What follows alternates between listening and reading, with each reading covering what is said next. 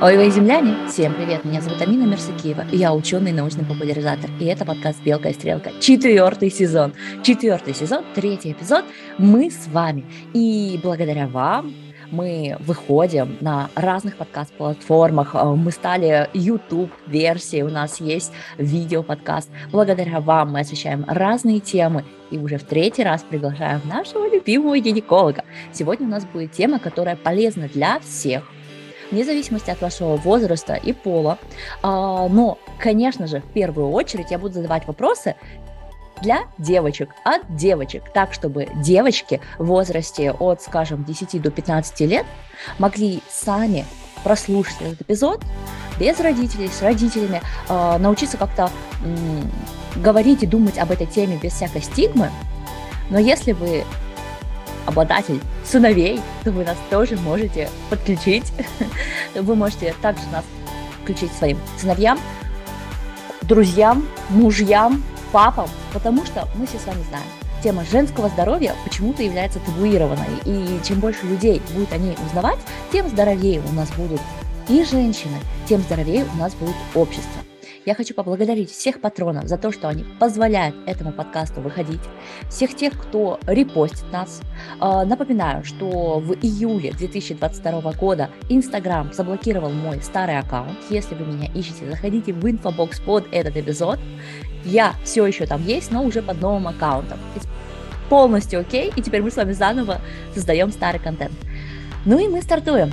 Первый раз, первый раз месячных и первый раз первый секс. Об этом сегодня будем говорить, об этом сегодня будем разрушать стигмы, мифы и все такое. И я вам еще раз представляю моего любимого гинеколога, доктору Гребешкову. Елизавета, привет! Привет, привет, очень рад тебя видеть. Я уже здесь как у себя дома. И я этому очень рада, потому что, ну, не знаю, мне кажется, что врачи должны как можно больше популяризировать, и они должны использовать разные каналы.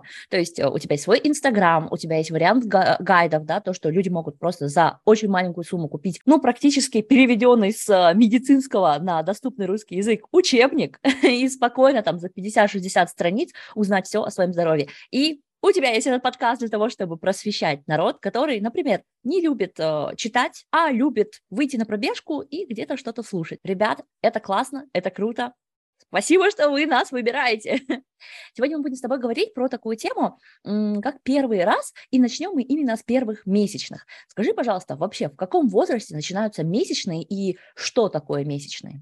Вообще, на самом деле, очень интересная тема, и а, я хотела бы, наверное, сегодня начать не только с вопросов, а, связанных с разрушением мифов и стигматизацией относительно вопросов, которые мы сегодня будем обсуждать, но и с такого тренда, который я заметила в последнее время, который связан с упрощением. Я об этом писала в своих соцсетях. Когда врачи пришли в общедоступное, скажем так, пространство, средства массовой информации, в социальные сети, мы стали очень сильно упрощать и стали выдавать какие-то короткие ответы на достаточно а, объемные вопросы. И у людей складывается впечатление, что медицина очень простая. Она вот как дважды два. Мы перешли от э, момента, скажем, 19-20 века, когда ты приходил к врачу, и он тебе говорил, делай вот это, и ничего тебе не объяснял, потому что ты тупой, и медицина это очень сложно, к 21 веку, когда врач тупой, я все знаю из Инстаграма и из Google, мне он там все написал выпускники э, университета а-ля Википедия, да? Да, выпускники этого университета Википедии, ты права. Я бы хотела как-то немножечко вернуться в здравое русло, и вот вопрос, который связан с началом месячных, он очень показывает это,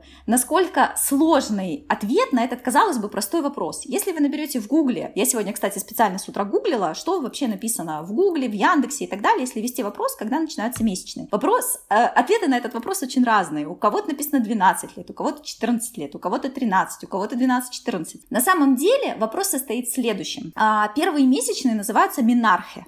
То есть есть такое обозначение, латинское название минарха. Это первые месячные в жизни женщины ну, будущей женщины, в данном случае там еще девочки, девушки, да. Средний возраст а, начала минархи норме через 2-2,5 года после телархи. Что такое телархи? Телархи – это а, появления вторичных половых признаков в виде, а, ну, как бы округления молочных желез, появления молочных желез. То есть, понимаете, насколько это непростой вопрос и насколько непростой ответ, сколько нужно знать, чтобы понимать, норма или нет. Средний возраст наступления телархии в среднем 10 лет.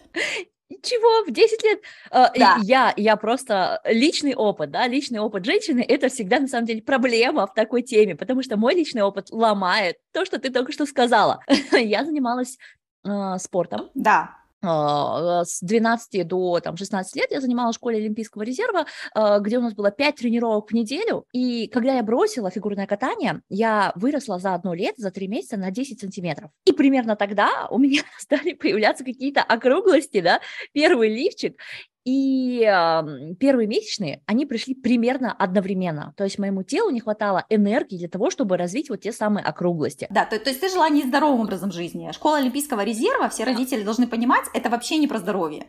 Это про результат. Это вообще про, про выживание. Да. это вот э, не имеет, конечно, общества, но это происходит же не только а, в таких тренировках, у кого-то другие нагрузки. Кто-то, я не знаю, там, начинает так учиться, что вот нифига не ест, стрессует, и организм а, замедляет все работы гормонов, и, соответственно, я могу прекрасно поверить, что месячные идут вопреки образованию у других желез. Это не редкий, наверное, вопрос. Нет, ты э, не права в плане чего. Никто не говорит о том, что развиваются молочные железы прям сразу, они вырастают до третьего размера, как и положено. А мы говорим о появлении первых признаков, вторичных половых признаков, в частности, телархии. У телархии есть точно так же, как и у, например, как бы волосяного покрытия. Сейчас, если я скажу пубархи, ты вообще, мне кажется, упадешь там с той стороны.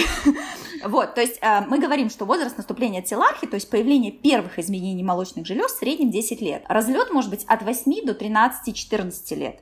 Точно так же и появление менархи, то есть появление в первой э, менструации, в среднем это от э, 8 до э, 15 лет. То есть 15 лет у девочки должны быть месячные. Если девочки в 15... 8 лет! Кошмар да. какой. Если месячные начинаются до 8 лет, это преждевременное половое созревание, стоит обратиться к гинекологу. 8 лет это считается вполне физиологическим процессом. То есть мы говорим о нормах, они очень различные, и они очень сильно разнятся. И в каждом конкретном случае они индивидуальные. Например, если у девочки э, возникает телархия там, 8 лет, а месячные не пришли в 14 лет, это ненормально, это требует обследования у гинеколога. То есть мы понимаем, да, насколько сложный ответ на этот вопрос. Я бы могла бы сейчас просто тебе сказать 8-15 лет и все. Хотя на самом деле для каждого а, ребенка определяется возраст наступления менархии индивидуально, в зависимости от того, насколько рано или поздно появляются вторичные половые признаки. Опять-таки, хорошо, что ты сказала про школу Олимпийского резерва, потому что мы говорим о э, детях здоровых, да, которые не имеют каких-то хронических заболеваний, у которых нет, например, бронхиальной астмы с ежегодной госпитализацией, они не живут на глюкокортикостероидах, там есть свои особенности. Мы говорим не о профессиональных спортсменах, мы не говорим о художественных гимнастках школы Олимпийского резерва, фигурное катание, там есть все что угодно. То есть мы говорим о детях, которые ходят в школу, там, занимаются два раза в неделю каким-то таким общеразвивающим спортом, не более того. То есть мы не говорим о детях, которые 8 лет поступили в институт, да, у нас недавно есть как бы пример а, ребенка. Мы не говорим о детях, которые 8 лет имеют 8 э, тренировок в неделю по 6 часов. То есть мы говорим о среднестатистическом ребенке. И вот у среднестатистического ребенка девочки начинаются месячные от 8 до 15 лет. В 15 лет должны быть уже первые менструации. Если этого не случилось, значит, надо ребенка отвести к детскому и подростковому гинекологу. И опять же, если вот в 15 не случилось, э, ты бросила спорт, они могут, могут прийти к 16. Это вполне себе тоже вариант нормы, но сходить лишний раз к гинекологу не будет вредным. И вообще, мне кажется, уже лет с 10 должна появляться вот такая вот традиция, что там раз в год мама ходит с дочкой к подростковому гинекологу. Нет? У нас есть определенные сроки, в которые ребенок должен обязательно посетить детского подросткового гинеколога. Если мы говорим про нашу страну, это 3 года, это 7 лет, это 14 лет. То есть у нас есть определенные сроки, когда ребенка обязательно, даже без жалоб, нужно показать э, детскому подростковому гинекологу. Слава богу, что это случилось, и слава богу, что это ввели практику, и теперь мамы приводят, конечно, возмущаются, конечно, они против, что вы там будете смотреть. У меня просто подруга, она детский подростковый гинеколог, и случаев, когда к ней просто приходит мама на осмотр в три года без ребенка и говорит, мне справку в детский сад, она говорит, а где ребенок? Она говорит, что вы там смотреть собрались, алло, что, извращенка, что ли? Очень много. Но такими маленькими шажками мы это победим, чтобы потом взрослые гинекологи, такие как я, да, не находили 18 лет аплазию влагалища, отсутствие матки, яичников и всего остального, когда человек там уже два года замужем. А, Такое тоже случается. Надо было видеть мое лицо сейчас, да? 18 типа, лет, два года замужем, отсутствие матки. Что? Вот это судьба. Ну, окей, а, я в шоке. Хорошо. Но я помню, что меня, допустим, ребенком точно водили. А, я не помню сами встречи с детским гинекологом, но я помню записи, и когда я там лет 14-15 читала свою детскую медицинскую карту, меня удивило, что там была отдельная строчка «женский гинеколог», поэтому в Казахстане женский гинеколог для, детский гинеколог для девочек – это тоже норма, и да. моя мама точно водила по протоколу, куда положено, туда водила, где надо проверить, там и а, надо. Но многие не понимают, зачем это нужно. Вот зачем маленькую девочку проверять? Для того, чтобы потом э, не было проблем. Это профилактика. И слава богу, если вы пришли и вам сказали, да, все нормально, все хорошо, видно, что все хорошо, и там никто не собирается вашего ребенка тут же на кресло сажать и просто проверять а, огромедными штуками. На самом деле детские подростковые гинекологи, они настолько внимательные, настолько они э, вот э, очень так вот прям щепетильно относятся к этому вопросу. Они могут полчаса разговаривать с ребенком, они могут его как бы, они все ему рассказывают, мы сейчас сядем, там еще что-то, я посмотрю твои половые органы. Ну, то есть, мне кажется, это тоже такой путь отсутствия стигматизации данных вопросов. То есть, называть влагалище влагалищем, а не пиписькой, понимаете? У меня была 60-летняя пациентка, которая говорила пиписька на полном серьезе. И когда я сказала, ну, женщина, ну как, какая нафиг пиписька, она очень сильно оскорбилась. Ну, то есть, вот, называть половые органы своими именами, знать, что они есть, знать, что они расположены. Опять-таки, это путь к тому, чтобы объяснить ребенку вот это правило трусов, да, что никто не имеет права, кроме мамы и врача в присутствии мамы, трогать эту зону. Это опять-таки такой путь объяснения ребенку, чтобы он не пугался, не боялся и знал, что ему надо сказать, если вдруг кто-то, не дай бог, тронет э, его там. А, и он должен знать, что это ненормально. Поэтому я думаю, что это очень правильно, это очень правильный подход. Точно так же, как сейчас а, стали к детским стоматологам водить, а, ну, скажем так, с вот этой вот адаптацией. Мы пришли, мы сначала познакомились со стоматологом, потом мы там через пять дней пошли лечить зубик, потом мы вышли, нам дали какое-то морожка. Ну, то есть на самом деле мы растим новое поколение, и женщин в том числе, чтобы не было такого, что женщина впервые попала к гинекологу, когда она забеременела. Таких случаев, к сожалению, очень много. Чтобы не было такого, что женщина обнаружила, что у нее ВИЧ, когда она уже беременная. Это тоже, к сожалению, до сих пор случается, до сих пор бывает. То есть мы э, растим поколение которое, девочек, которые будут заботиться о своем здоровье, которые будут знать, что она должна пойти к гинекологу. И на самом деле я уже сейчас вижу результаты, потому что поколение девочек 18, 19, 20, 21 год, они очень осознанные. Может быть, конечно, мне так везет на моем приеме, но это женщины, молодые, маленькие женщины, которые приходят подбирать контрацепцию до того, как они начали жить половой жизнью. Они приходят и говорят, я планирую, мне нужна контрацепция, расскажите как и что. Я там полчаса рассказываю, говорю, что ты самая лучшая на свете, молодец, и вот тебе подарочек просто таки. Ну, то есть это правда. Женщины заботятся о себе с маленького возраста. Если у нее выделение, она придет к гинекологу. И когда я спрашиваю, чем вы лечились, я никогда от нее не услышу, что она засунула себе во влагалище сметану. Она скажет, доктор, ты что? Я ничего не делала, я пришла к гинекологу. И это правильно. А женщины 35 плюс сначала полечатся каким-нибудь расторопшей сливомиколем. Недавно у меня была пациентка, боже, 43 года, взрослая женщина. Она а, тетраборат чего-то там, где она его вообще взяла, загадка, а, наматывала, значит, на тампон с ливомиколем и все это засовывала во влагалище. И мне это все выдавало. И у меня глаза были вот такие. Я говорю, вы серьезно? А она вообще не могла понять, в чем проблема. То есть мы это победим благодаря, в том числе, а, обращению к детскому подростковому гинекологу. Однозначно. Сейчас будет небольшой такой блиц-вопрос, но не знаю, насколько мы сделаем из него блиц. Значит, первое. Вот более-менее понятно, когда начинается, да? Зависит от тебя лично. Моя маленькая девочка, если ты это сейчас слышишь, тебе там 8 лет, тебе 10 лет, ты вообще не понимаешь, чего ждать, расслабься. Скорее всего, ты здоровый среднестатистический ребенок. Если у тебя появляются первые округлости, через годика два будут твои первые месячные. И первые округлости – это вот буквально маленькие бугорочки, когда ну, вот даже еще лифчик не нужен, но уже появляется какое-то такое формирование. Блиц вопрос. Как долго будут длиться первые месячные? По-разному. А, самое главное, чтобы они не были очень сильно длительными, то есть чтобы они не занимали 10-15 дней. Самое главное, чтобы они не были очень обильными, то есть если за 4 часа мы потратили 4 полных прокладки, это повод обратиться срочно к гинекологу. А, но обычно, конечно, это намного меньше. Главное, чтобы это не было очень сильно болезненно. Насколько сильно болезненно определяет каждый человек самостоятельно. То есть, если болит, надо обезболить. Многие почему-то считают, что нужно терпеть. Не нужно терпеть. Если болит живот, у нас есть спазмолитики, у нас есть нестероидные противовоспалительные препараты, которыми можно абсолютно спокойно пользоваться для того, чтобы обезболить все это мероприятие. Поэтому у всех по-разному. Более того, регулярность устанавливается не сразу, в течение, в районе там, двух лет. Поэтому у кого-то бывает, что начинаются месячные, и вот раз в месяц они ходят. У кого-то бывает такой плавающий режим, раз в полтора месяца, раз в два месяца, раз в три месяца. Это нормально. Если в течение двух лет цикл нормализуется, это окей. Угу.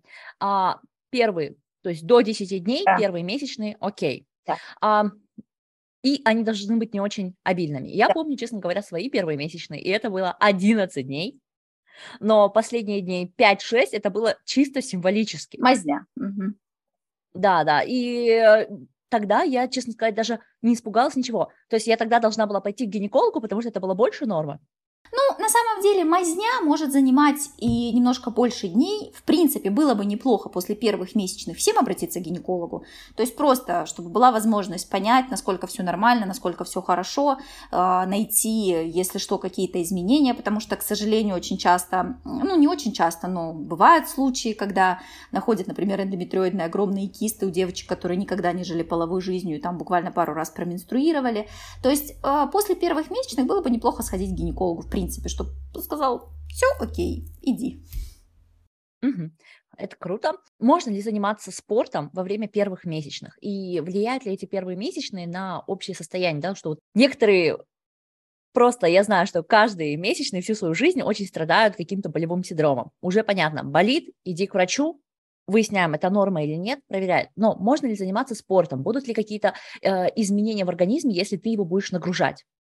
На самом деле, опять-таки, все очень индивидуально. Кто может заниматься спортом и кто не испытывает от этого никакого дискомфорта, то есть, ну, нормально, можно позаниматься спортом. Если дискомфортно только первый день, второй, третий, четвертый, все нормально, пожалуйста, можно заниматься спортом. Вот этот миф о том, что физкультура во время менструального цикла приводит к эндометриозу, это все неправда, потому что эндометриоз, во-первых, нет одной а, доказанной причины, почему он возникает, но теория, есть теория о, ретро, а, ну, как бы о ретроградном токе менструальной крови, который может быть при занятии спортом, она не выдерживает никакую критику а, по одной простой причине. Эндометриоз, кто не знает, это распространение в окружающие или не окружающие органы и ткани очагов, похожие по своей структуре на эндометрий, который отторгается во время месячных, да?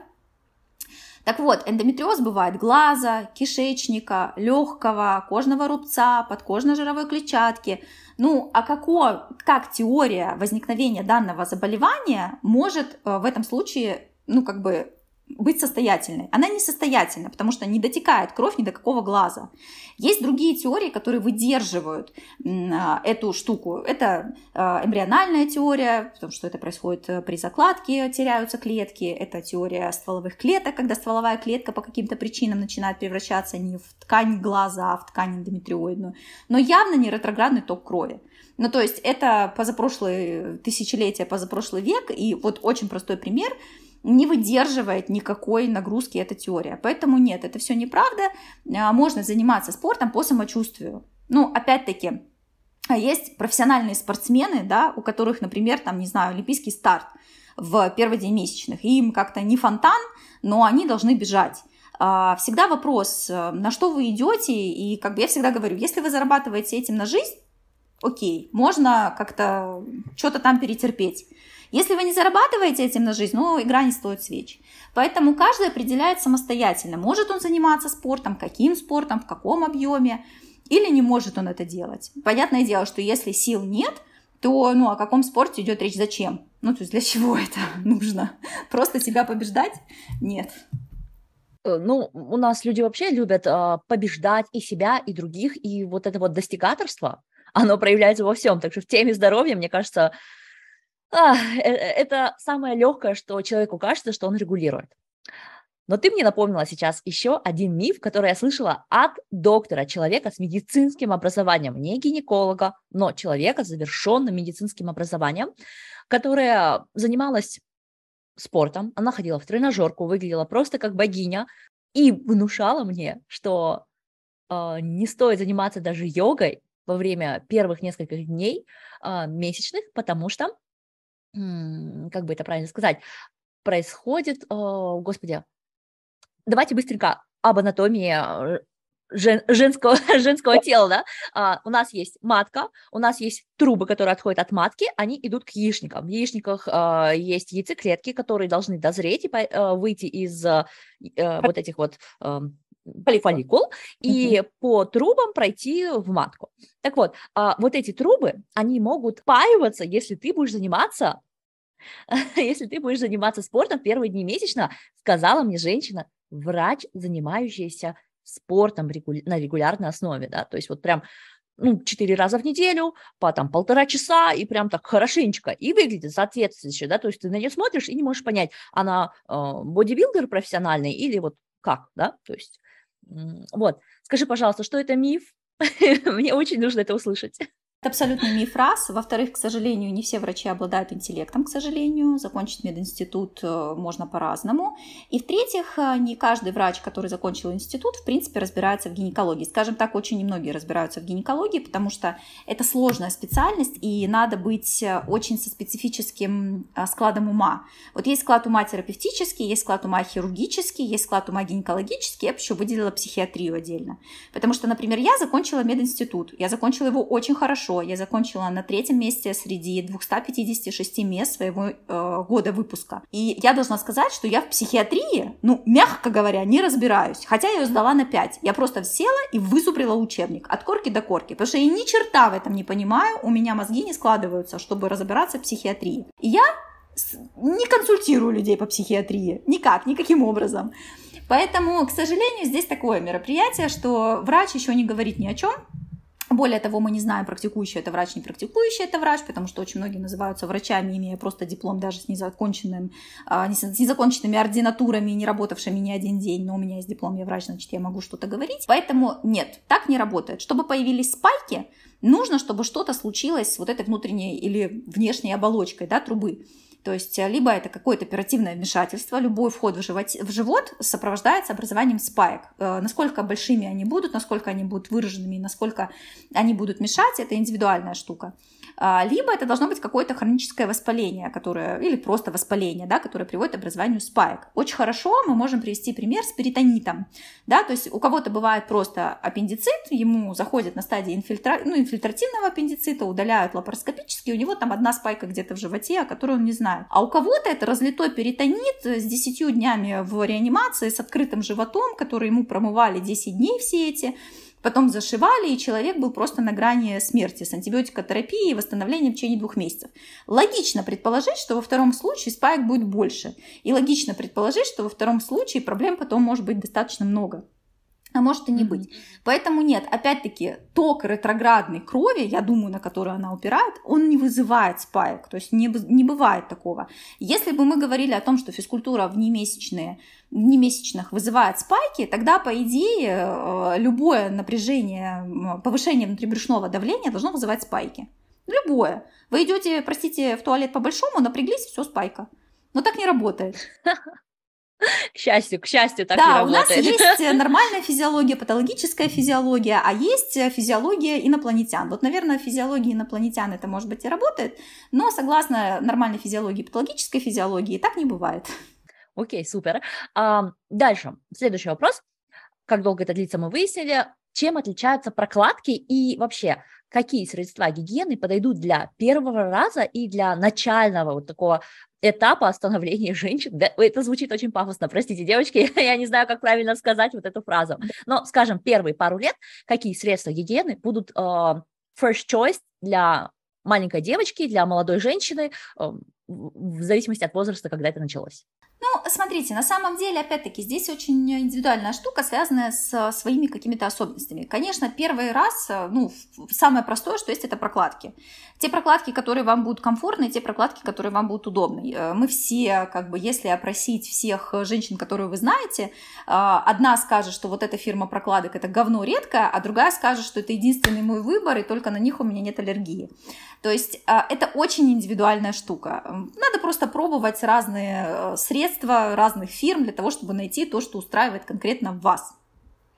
Относительно тампонов. Тампоны можно использовать девственницам, если мы говорим об этом таком да, широком смысле потому что средний возраст наступления начала половой жизни состоит 12 лет, так что тут бывает всякие. И прокл... Э, тампоны можно использовать девственницам при определенных формах а, девственной плевы. Мы об этом, я думаю, еще сегодня поговорим, что есть разные виды а, и формы девственной плевы, и если это девственная плева, которая очень маленькая, только по краешку, и нет никаких а, затруднений при установке тампонов и их извлечении, можно пользоваться и тампонами в том числе. А менструальные чаши такое, туда все-таки нужно засунуть прям руки, это тоже определенная только форма там действенной плевы и всего остального как-то не очень сильно хотелось бы ими пользоваться, тампонами можно пользоваться. Сейчас есть э, трусы для менструации, кому-то очень удобные и говорят, что вообще все классно, супер, замечательно, пожалуйста. Сейчас очень модные, типа, органические прокладки многоразовые, выглядят вот просто как э, старые вот эти вот, которыми пользовались наши там бабушки, сами шили себе. Кому-то это окей, пожалуйста. Главное Главное соблюдать э, правила гигиены, то есть регулярно менять э, средства которые вы используете. Если мы говорим о тампонах, это не дольше, чем 4 часа, каждые 4 часа их лучше извлекать. Если мы говорим о прокладках, по мере наполнения, понятное дело, если она полная, ее нужно менять. Если она не успела заполниться каждые 4, 6, там, 10 часов, ее тоже лучше поменять, потому что все-таки это достаточно длительный период, там находится кровь. Ну и в принципе и все. То есть э, каждый должен выбрать то, что конкретно его устраивать. Потому что есть люди, например, вот, ну, как бы, если мы говорим обо мне, я не могу использовать тампоны. Никак, ни при каких обстоятельствах, ни в каком виде, ни в какой форме, мне неудобно, мне некомфортно. Но это же не значит, что тампоны это зло вселенское, да. Кому-то неудобно а, пользоваться прокладками, кто-то вот только за менструальную чашу. То есть это очень индивидуальная штука. Вот и все. И у меня есть вот сейчас, знаешь, еще один такой вопрос. А, он безумно глупый, но, наверное, исходя из моего личного опыта, его стоит проговорить. Чем отличаются прокладки ежедневки от прокладок для менструального цикла? И нужны ли вообще прокладки ежедневки? На самом деле вопрос просто во впитывающей способности. Ну, то есть это все равно, что ежедневные прокладки, прокладки там, не знаю, один, одна, одна капелька, две капельки, три капельки, не более того.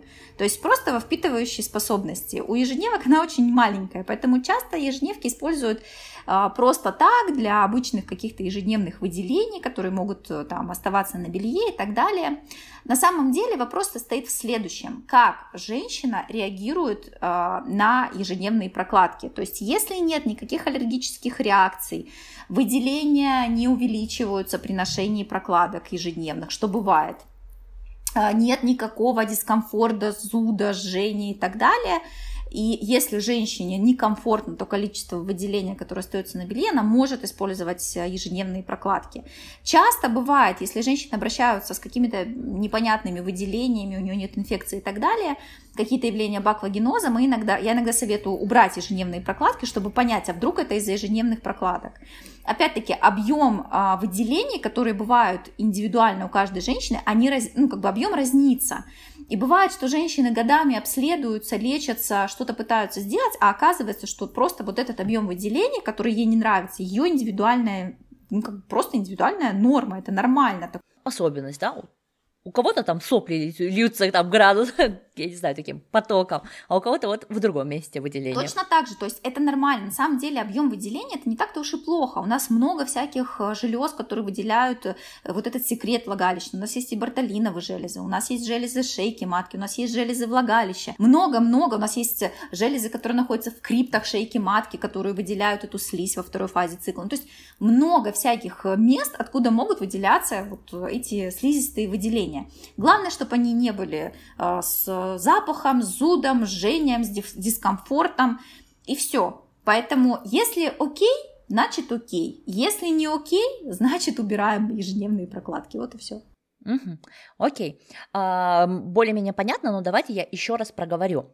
Итак, смотрите, девочки, у вас начинаются первые месячные, и вместе с ними могут начаться другие выделения. Если эти выделения не имеют какого-то особенного запаха, э, их цвет, скажи, пожалуйста, есть ли какое-то какое-то определение, что это нормальный цвет или нет? Они должны быть белые или желтые? Они не должны быть зеленые, они не должны быть комками, они не должны быть желтыми. То есть белые, слизистые, как яичный белок, беловатые, слегка с каким-то кремовым оттенком. Это абсолютно нормальные выделения.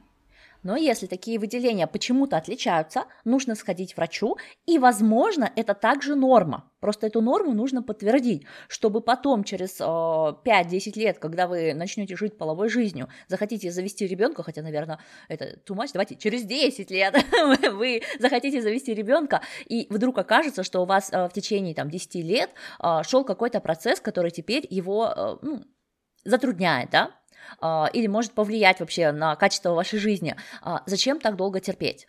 Начались первые месячные, вы идете к врачу и уточняете, вот они шли там 5 дней, это норма, это норма, обсуждайте те вопросы, которые вас лично беспокоят, которые мы почему-то в этом подкасте, э, ну, не затронем сейчас, да, Затем вы наблюдаете за собой еще полгода, да, у вас какие-то выделения, и вы понимаете, что, блин, ну вот что-то непонятно, нормальный это цвет или нет, вообще, это, это тот самый яичный белок или это уже желток скорее. И тогда вы опять идете к врачу и просто выясняете такие моменты.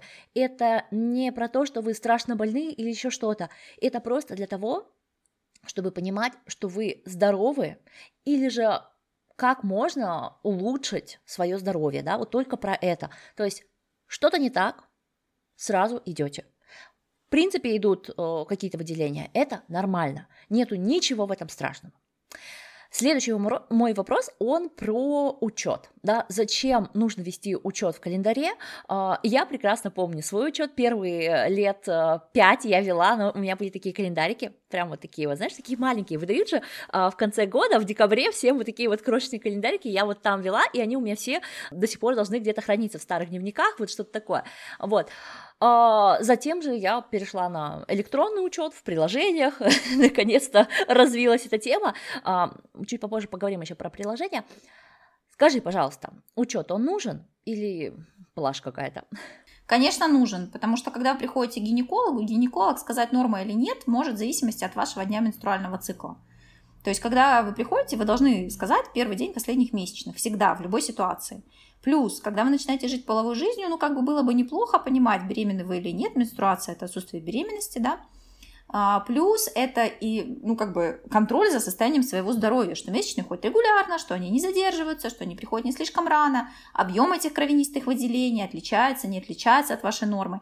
Поэтому календари вести обязательно, обязательно знать, где вы сейчас находитесь, на какой точке, какая фаза менструального цикла. Плюс это поможет самостоятельно, например, определить, когда у вас овуляция, болит у вас, не болит, у кого-то болит в середине цикла, можно понять, что это овуляторные боли. Ну, то есть, а, когда вы придете к гинекологу, вас всегда в любой ситуации спросят первый день последних месячных. И было бы неплохо, чтобы вы его знали, а не говорили, я не помню все равно придется вспомнить. У меня все вспоминают, сидят и вспоминают. Ну, или же приходят после следующих. Ну, нет, все вспоминают на самом деле. Всегда все вспоминают. То есть нет такого. Женщина просто не хочет напрягаться. Когда она говорит, я не помню, я говорю, я от вас не отстану, пока вы не вспомните месячные, поэтому дальше мы разговаривать не будем. И вот она вспоминает, когда там были праздники, еще что-то. Поэтому всегда нужно знать э, первый день своих последних месячных.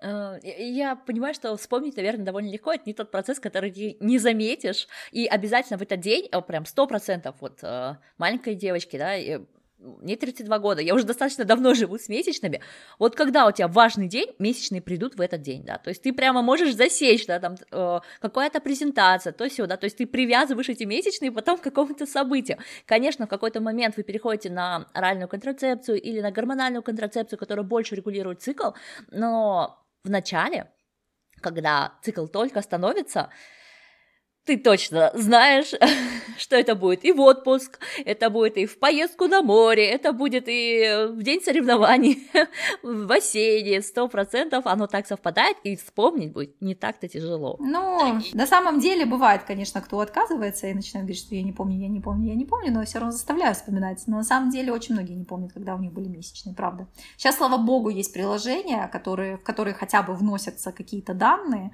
Это очень сильно облегчило работу гинекологов, прям очень сильно. А, но есть, конечно, свой минус у этих приложений. Это когда приложения начинают рассчитывать день овуляции, просто разделив цикл пополам, и женщина такая, мы не можем забеременеть целый год, мы живем, вот 14 день цикла, а, значит, половой жизни ничего не получается, а ты смотришь, у нее овуляция на 25 день цикла, и ты такой, Извини, да. Так, давай э, быстренько об, об, обсудим вот эту тему, да. Девочки, месячные начинаются, и это первый день вашего цикла, да, то есть пошла кровь, все, вот это первый день цикла. Цикл всегда отсчитывается от первого дня, когда вы пошли и достали прокладку и другое средство гигиены. Вот это важно. А, но потом, какие есть циклы? В плане, какие есть циклы? Ну, в смысле, что какие есть части у цикла, да, то есть начинаются месячные, это первое, потом идет с точки зрения, да, да, да, с точки зрения а, того, как мы рассчитываем менструальный цикл, мы считаем, конечно, от первого дня месячных, хотя по сути, по физиологии месячные это окончание менструального цикла, да, то есть а, начинается менструальный цикл с точки зрения физиологии, опять-таки, с э, начала роста фолликулов. В первую фазу это фолликулярная фаза, или пролиферативная фаза, а, происходит подготовка а, фолликулов. Яйцеклетка растет внутри фолликула, фолликул находится в яичнике, он растет, растет, растет, растет. А, к овуляторной фазе, то есть к овуляции, вырастает самый большой, самый смелый фолликул в одном из яичников. Он лопается, это называется овуляция. А, из этого фолликула выходит яйцеклетка, яйцеклетка подхватывается фимбриями трубы и отправляется внутрь трубы. Если в этот момент происходит половая жизнь, а, сперматозоид встречается с яйцеклеткой в трубе, и уже объединенное такое плодное яйцо направляется к, в матку полость матки. Если этого не случилось, яйцеклетка в течение 24 часов погибает. То есть всего лишь 24 часа у нас есть возможность забеременеть. При этом первые 12 часов наиболее активно. А, умершая яйцеклетка все равно доплывает до полости матки, там анализируется, то есть она рассасывается. Возникает вторая фаза цикла после овуляции, то есть этот фолликул, который разорвался, он спадается, и на его месте образуется желтое тело. Это такая структура, которая будет вырабатывать прогестерон. Прогестерон либо сохранит беременность, если случилась беременность, либо вызовет месячные, то есть падение уровня прогестерона, то есть когда организм понимает, ну, не случилось беременности, да, а, происходит падение уровня прогестерона из этого желтого тела, и случается менструация. Отслаивается эндометрий, внутренний слой матки, из э, сосудов, которые оголяются в этом, выходит кровь, вот случается менструация, а, которую мы, собственно говоря, наблюдаем. И потом все а, возвращается, ну, все начинается заново. Окей, okay. uh, понятно. Ну, основные циклы понятны. Uh, смотри, может ли девочка забеременеть в первый же раз, вот у нее начались только месячные, да, она там через неделю, вот они закончились, э, ну, так получилось, да, а что у нее первый сексуальный опыт. Может ли она тут же забеременеть в первый же свой цикл? Девочка может забеременеть без месячных. То есть до того, как начались месячные. Еще раз, месячные – это окончание менструального цикла. То есть к тому моменту, когда первый раз идут месячные, уже случилась овуляция. Если случилась половая жизнь до этого момента, может наступить беременность без первых месячных. Овуляция возможна в любой день менструального цикла, хоть в первый, хоть в пятый, хоть в десятый, хоть в двадцать пятый. Рассчитывать день овуляции как способ контрацепции – это очень ненадежная вещь. Поэтому угу. можно забеременеть даже без месячных. Какой кошмар. Представляешь, да, себе такую девочку, которая, ну вот, э, так получилось, да, будем надеяться, что это еще и по любви произошло, э, хотелось э, девочке. Вот он ее первый раз, еще не было месячных, она тут же забеременела, проходила беременная, родила ребенка, и вот у нее уже на руках ребенок, а месячных никогда в жизни не было. Я просто даже не могу представить какой-то шок. Это шок. Я тебе должна сказать, что, ну, наверное, процентов 80 всех погодок, которые ты видишь на улице, это вот э, мы думали, что лактация это контрацепция. Ну, то есть люди думают, что если они не менструируют после родов, то они не могут забеременеть. У них месячные так и не приходят, а беременность уже там 15-20 недель. Потому что, опять-таки, месячные это окончание менструального цикла. Когда он начнется, никто не знает. Поэтому, когда ты видишь двойню на улице, ну, это очень часто лактация – это контрацепция. Да. То есть, девочки, если вдруг вы решили, а, что пришло время, и вы хотите получить свой первый раз, да, то есть вот а, устроить себе свой первый раз, а, стоит обратиться к врачу за контрацепцией вне зависимости от того, есть у вас месячный или нет. Да, ну, может быть, вы, опять же, там, спортсменка, у которой и в 15 лет нет месячных, но есть интерес, да, и вы вот уже в своем первом цикле ситуация может закончиться, ну, не самым приятным образом, Потому что незапланированная беременность, а у нас первый эпизод, который мы когда-то писали э, вместе с доктором Кребешковой, был как раз-таки про контрацепцию, про то, что все дети должны быть желанными, и они должны быть вот прям, их должны хотеть, да, к ним нужно стремиться. Э, будет большим горем, да, если вы забеременеете, конечно, кто-то незапланированно беременеет, а потом это величайшее счастье. Но бывают и другие истории. И не хотелось бы, чтобы в вашей жизни были такие истории. Поэтому контрацепция перед первым разом является очень важной частью. Вы либо идете к гинекологу, либо возвращаетесь и слушаете наш эпизод, конечно же, в инфобоксе. В инфобоксе вы можете сразу нажать на кнопочку и пойти прослушать этот самый эпизод. Угу. Надеюсь, все все, поняли и будут очень внимательны. А, смотри, кажется, я спросила все основные вопросы. То есть строение мы обсудили, когда начинается месячное обсудили, что норма, что не норма обсудили, когда идти к врачу обсудили, а, календарь важно, что еще должна знать а, маленькая женщина в период своих первых месячных. На самом деле важно знать, что если болит, надо обезболиваться. Если плохо, надо полежать.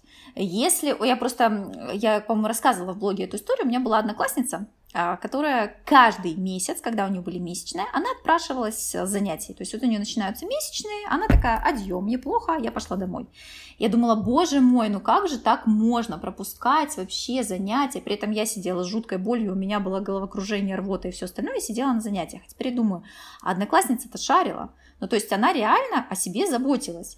Поэтому нужно о себе заботиться. Если очень сильно плохо, нужно обратиться к гинекологу, чтобы облегчить все это мероприятие. Но если вот стало очень сильно плохо, не надо покорять вершины. Надо просто прийти домой, полежать, отдохнуть.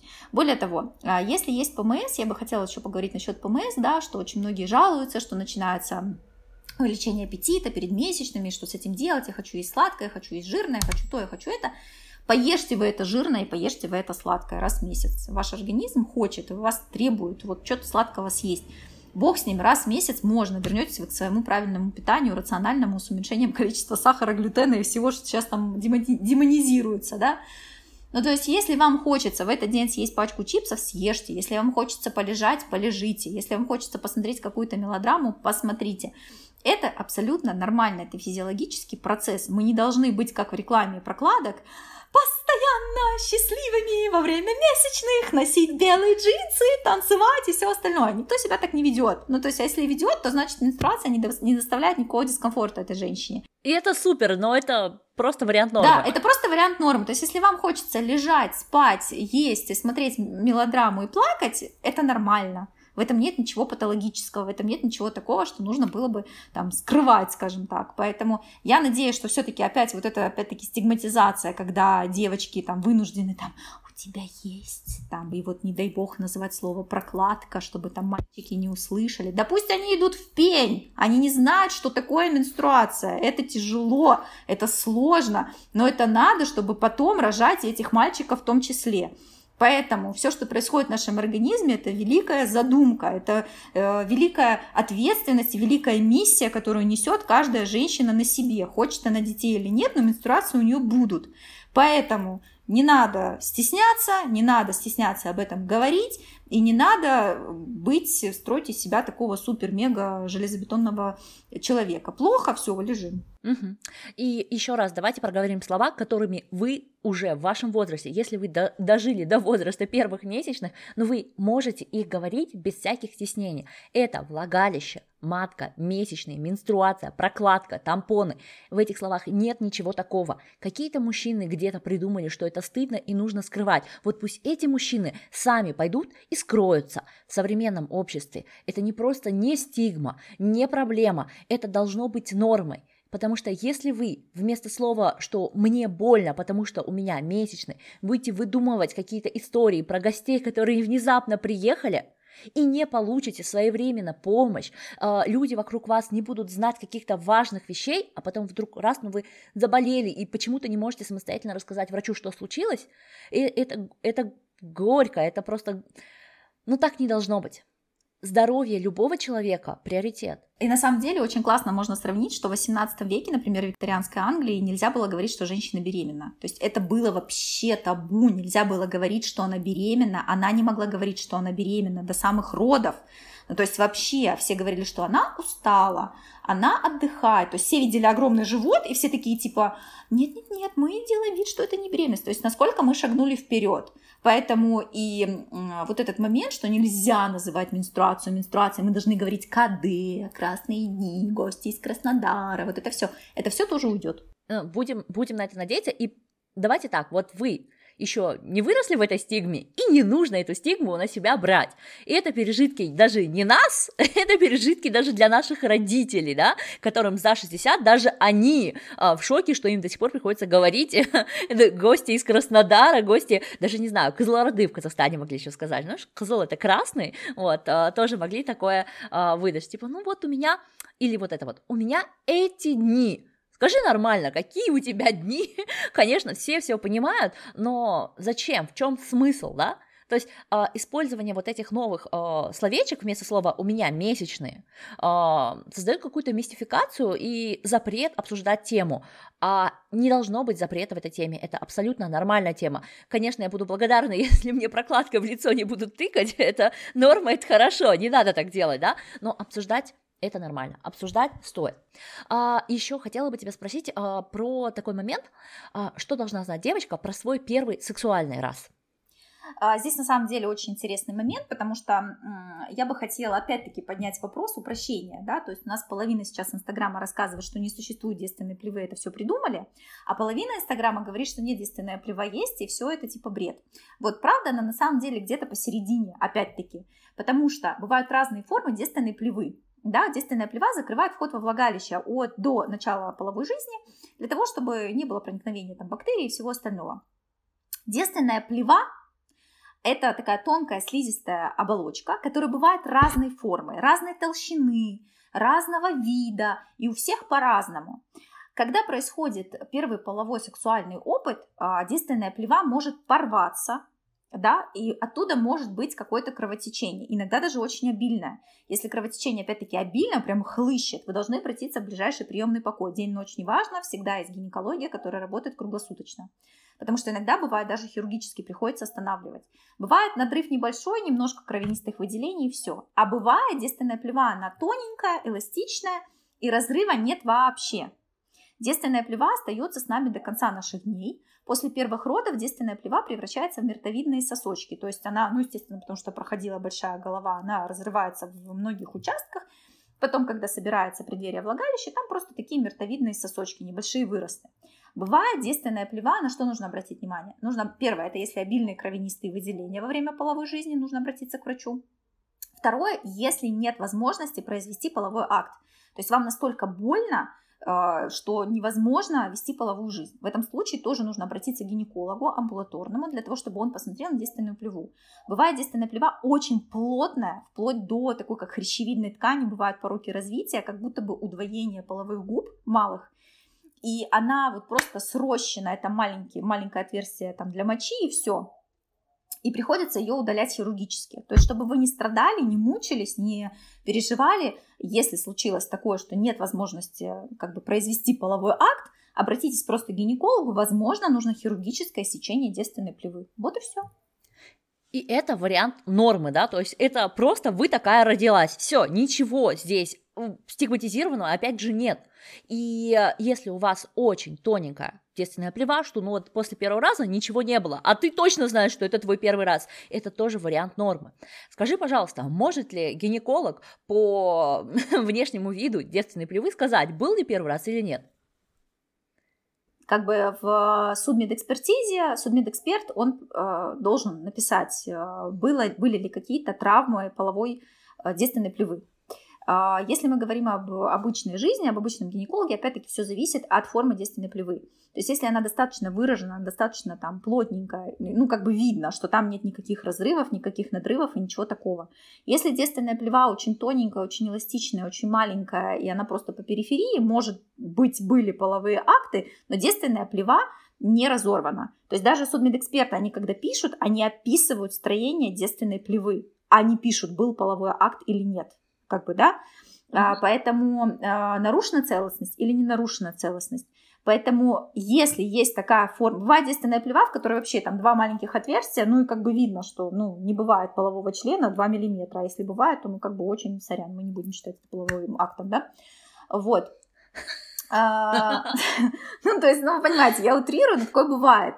А, тогда можно сказать, что не было полового, полового акта. А если действенная плева сама по себе тоненькая, эластичная, расположена там где-то там в одном участке, то, ну, такое. Может быть, был, может быть, нет, но действенная плева там не нарушена по своей структуре, и все. Иногда да, иногда нет. У меня есть такие, кто развлекается, регулярно ко мне приходят и спрашивают, разрушена действенная плева или нет. Я говорю, слушайте, успокойтесь, можно уже как-то ну, вы если это, то это, если нет, то нет. Ну что это вообще за такой прикол начинается? Поэтому иногда да, иногда нет. Вот. И опять же, вы должны это знать, потому что это варианты нормы. У нас в обществе, особенно учитывая, что как минимум половина населения этого подкаста, слушающих этого подкаста, находится в Казахстане, а, могут на тему девственной плевы очень сильно загоняться девушки и молодые люди. Если вы слушаете этот эпизод, девственная плева вообще сильно зависит от каждого отдельного случая, и она не определяет ни моральные, ни другие ценности э, носительницы этой плевы, и вам вообще не должно быть дела до чужой девственной плевы, если уж на то пошло. А, окей, есть еще один вопрос, и я прямо уверена, что нужно его проговорить. Знаешь, многие женщины, взрослые женщины за много-много лет, там, за 30, за 40, за 50, думают, что они писают влагалищем своим. А, сэр, расскажи, пожалуйста, минимально, что нужно знать, что делает влагалище, а чего оно не делает. Дело в том, что когда мы писаем, мы писаем уретрой, наружным отверстием, грубо говоря. Наружное отверстие уретры выходит в преддверие влагалища, то есть под клитором. Расстояние между клитором и выходом уретры у всех разное, у кого-то больше, у кого-то меньше. А, поэтому а, мы писаем уретрой, влагалище нужно только для половой жизни и рождения ребенка. Все. Это единственные две, ну, скажем так, функции данного органа. Больше ничего там не происходит. Поэтому писаем мы не влагалищем, писаем мы уретрой. Все, супер. И наверняка, вот просто самый такой э, последний вопрос. Я считаю это важно. Ты, как человек, который видел очень большое количество влагалищ, скажи, есть какая-нибудь одна стандартная, красивая пиписька, уж не могу по-другому сказать, потому что есть люди, которые на эту тему заморачиваются, что там у кого-то половые губы не такие эстетичные. Есть ли вообще эстетичные половые губы или не, не эстетичные? Понимаете, с точки зрения меня как э, гинеколога, да, который видел очень много всякого разного, а, мне вообще по барабану. Ну, как бы, мне все равно, как они выглядят. Большие половые губы, маленькие половые губы. Я никогда не подхожу и такая, о боже!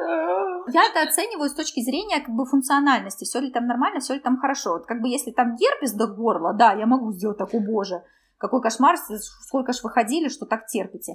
Все, больше ничего. А некоторые действительно переживают, что половые губы там неудобно, натирают, больно им как-то ходить, белье неудобно. Но я должна сказать, что это очень маленький процент женщин, кому действительно мешают малые половые губы. В основном все операции, которые связаны по уменьшению этой половой губы, они связаны с тем, что вроде бы это как неэстетично. И я всегда женщинам говорю одну простую вещь. Вот я говорю, вы когда-нибудь в своей жизни раздевались, снимали с себя трусы, и мужчина такой, Зинаида, одевайся. Это капец. Ну, типа, нет, я говорю, вы понимаете, вы делаете эту операцию ради мужчин, которым по барабану. Перед ним сняли трусы. Вот, все, он достиг вообще высшего в своей жизни. он счастлив, ему все равно на эти половые губы, какой они формы, какого они размера. Ему показали писю. Все, это, это самое замечательное, что есть в их жизни.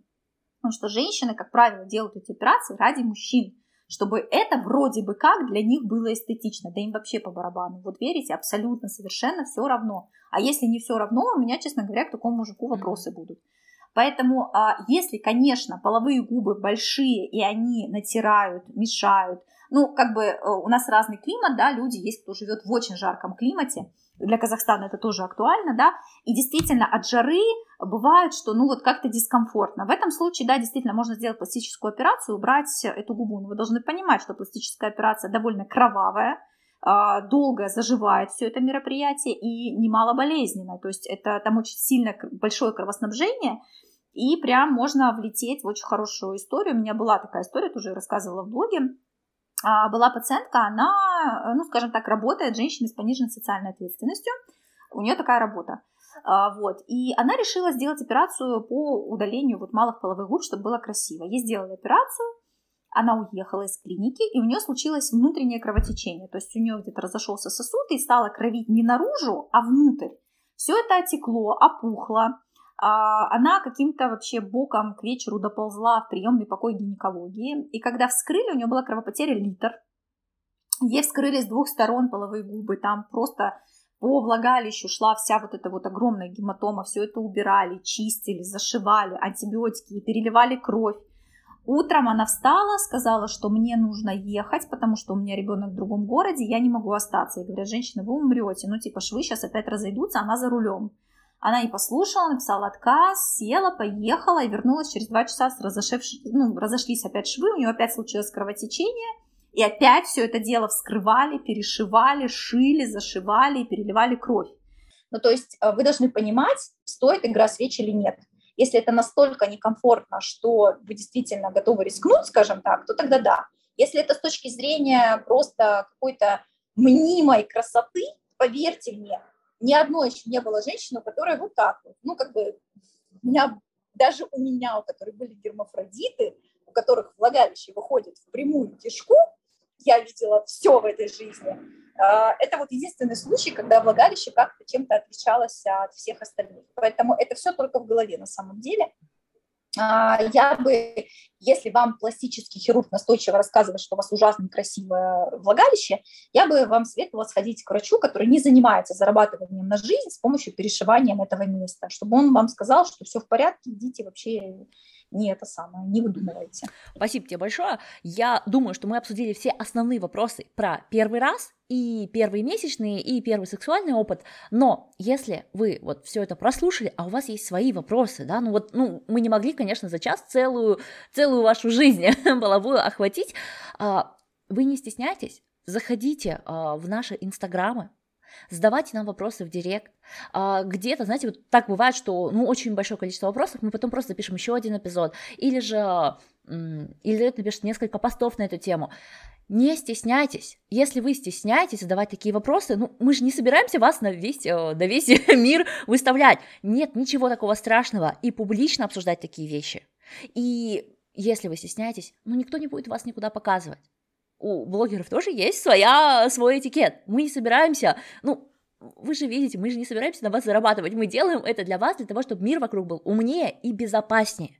Поэтому, если вы стесняетесь, ну, пока морально не получается сходить к гинекологу, да, к врачу, но вот нужен ответ на вопрос, не стесняйтесь его задавать. Приходите в инстаграм доктора Гребешковой, ссылка в инфобоксе, вы видели ее только что на ютубе, вы слышали ее, у нас был целый эпизод и про сметану во влагалище, у нас был эпизод про контрацепцию, вы можете это все переслушать, может быть ответ ваш там, да, никто не проверяет, что вы слушаете. Не бойтесь изучать тему, это ваше здоровье, это здоровье нашего общества, это ваша жизнь и ваше будущее. Поэтому it's okay to discuss, it's okay to feel differently. И я еще вставлю один момент. Uh, вот Елизавета говорила, что мужчины, да, как бы uh, не переживают за форму вашего влагалища, uh, ну и если вас вдруг интересуют девушки, Поверьте, если она заинтересовалась вас, ей будет по барабану на то, как выглядит ваше влагалище, пока это здоровое влагалище. Вот, чисто для небольшая справка для ну, той маленькой аудитории, скорее всего маленькой, когда человек еще не понял, кто ему нравится, это абсолютно нормально. Все, эпизод вышел длинный, спасибо, что дослушали. Включайте его своим друзьям, дорогие подростки, включайте его своим детям, своим племянникам и несите это знание дальше, потому что здоровье прежде всего, здоровое общество – это цель, это круто, это хорошо быть здоровым и психологически, и физически. Мойте ручки, проветривайте помещение, занимайтесь умеренным спортом даже во время месячных. Существуют, кстати, асаны, которые э, помогают перенести месячные проще. Э, и заходите и читайте нас. Пока-пока-пока!